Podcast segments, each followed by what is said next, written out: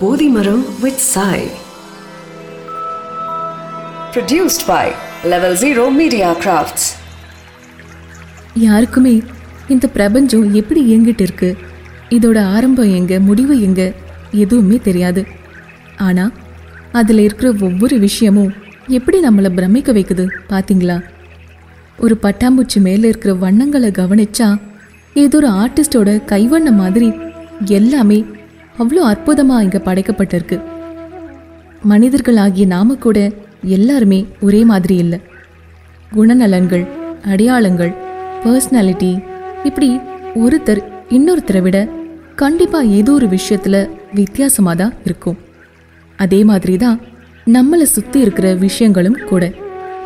இயற்கையாக கிடைக்கிற பொருட்கள் எல்லாமே வித்தியாசமாக இருந்தாலும் எல்லாத்துக்கும் ஒரு காரணம் ஒரு குணாதிசயமும் இருக்கு. அது எல்லாம் இல்லைன்னா நாம உயிர் வாழ முடியாது. இயற்கையில் இருக்கிற ஒவ்வொரு பொருளுக்கும் நம்ம வாழ்க்கைக்கும் ரொம்ப நெருக்கமான ஒரு தொடர்பு இருக்கு. புவியீர்ப்பு சக்தியிலிருந்து ஆரம்பிச்சு நம்ம சாப்பிட்ற உணவுக்கு உதவுற மழை வரைக்கும் இந்த உலகத்தில் இருக்கிற எல்லாமே நம்ம வாழ்க்கைக்கு அத்தியாவசியமான விஷயங்கள். அதில் ரொம்ப முக்கியமான ஒரு விஷயம் அன்றாடம் நம்ம பயன்படுத்துகிற ஒரு விஷயம். ஒரு இயற்கை வளம். இது இல்லைன்னா நாம் இல்லை அப்படிங்கிற அளவுக்கு அவ்வளோ முக்கியமான ஒரு ரிசோர்ஸ் பற்றி தான் நான் இன்னைக்கு பேச போகிறேன் நம்ம ஸ்கூல் புக்ஸில் எல்லாமே படிச்சிருப்போம். நம்ம உடல் எழுபத்தி ஐந்து சதவீதம் நீரால் ஆனது அப்படின்னு. இப்படி நம்மளோட உடல் அமைப்புக்கே ரொம்ப முக்கியமானது நீர். இந்த தண்ணி அப்படிங்கிறது நம்மளோட தாகத்தை தீர்க்கிறதுக்காக மட்டும் இல்லை அதில் இன்னும் பல சுவாரஸ்யமான விஷயங்கள் அடங்கியிருக்கு. அதையெல்லாம் அப்போவே தெரிஞ்சுதான் நம்ம முன்னோர்கள் அதை எப்படி கையாளணும் அப்படிங்கிற ஒரு முறையை தொடங்கி நடைமுறைப்படுத்திட்டு வந்தாங்க. ஆனால் இன்னைக்கு முன்னோர்கள் சொன்ன எல்லா விஷயமுமே மூட நம்பிக்கை அப்படின்னு ஒதுக்கி வச்சிருவோம். ஆனால் அதையே யுஎஸ் மாதிரியான மேற்கத்திய நாடுகள்லேருந்து வந்த ஒரு ஆய்வறிக்கை அப்படி நிரூபிச்சிருக்காங்க அப்படின்னு சொன்னால் அப்போதான் அதை நம்ப ஆரம்பிப்போம். இப்படி நாம் பொக்கிஷமாக பாதுகாக்கப்பட வேண்டிய நிறைய பாரம்பரியமான விஷயங்கள் நம்ம நாட்டிலேயே எக்கச்சக்கமாக இருக்கு. நமக்கு ஒரு ஞாபக சக்தி இருக்கிற மாதிரி நீருக்கும் ரொம்ப அற்புதமான ஞாபக சக்தி இருக்கு. இதை நான் சொல்லலை பல ஆயிரம் வருஷங்களுக்கு முன்னாடியிலிருந்தே நம்ம முன்னோர்கள் சொல்லிட்டு வந்திருக்காங்க. அதை இப்போ அறிவியல் பூர்வமாகவும் உறுதிப்படுத்தியிருக்காங்க.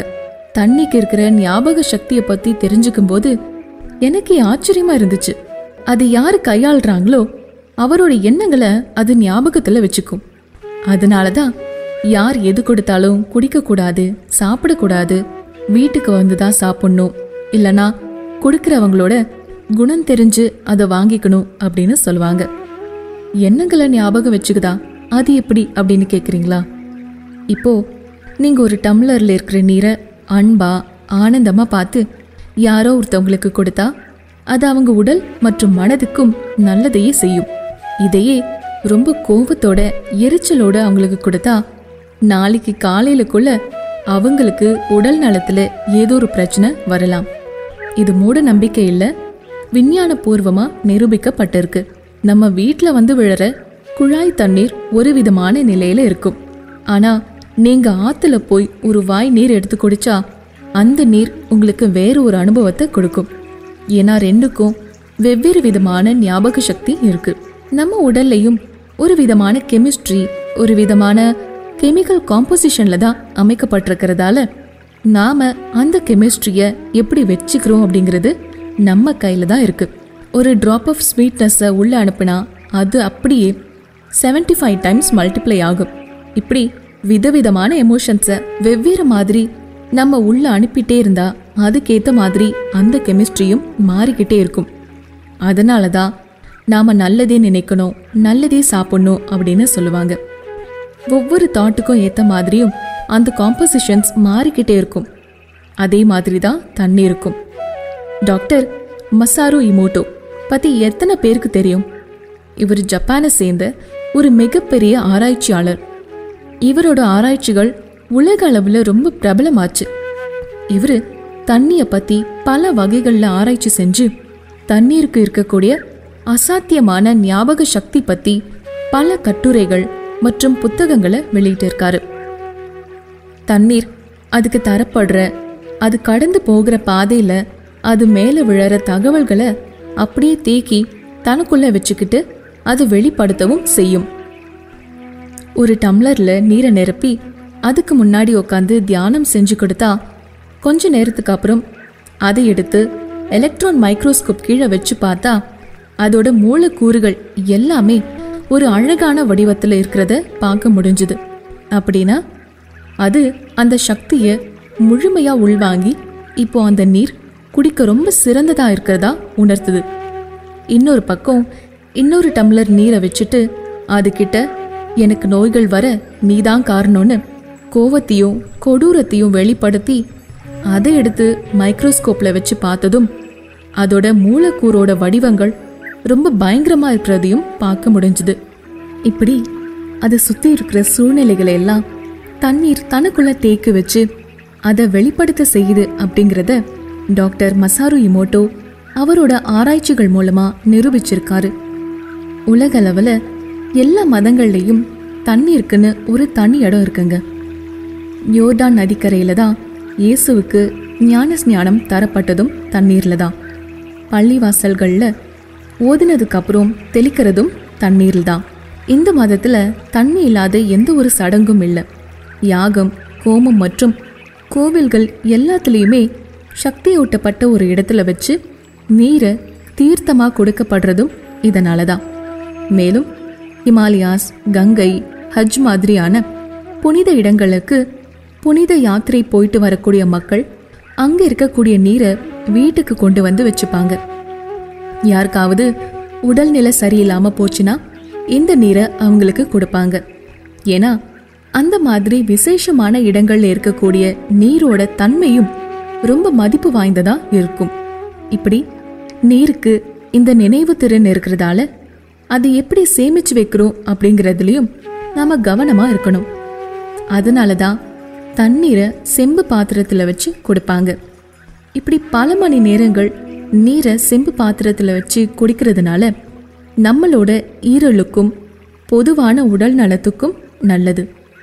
நம்ம வீட்டுக்கு வர பிளாஸ்டிக் பைப் மூலமா பல வளைவுகள் பல திருப்பங்கள் வழியாக கடந்து வரக்கூடிய தண்ணீரில் பல எதிர்மறையான சக்திகள் இருக்கலாம்.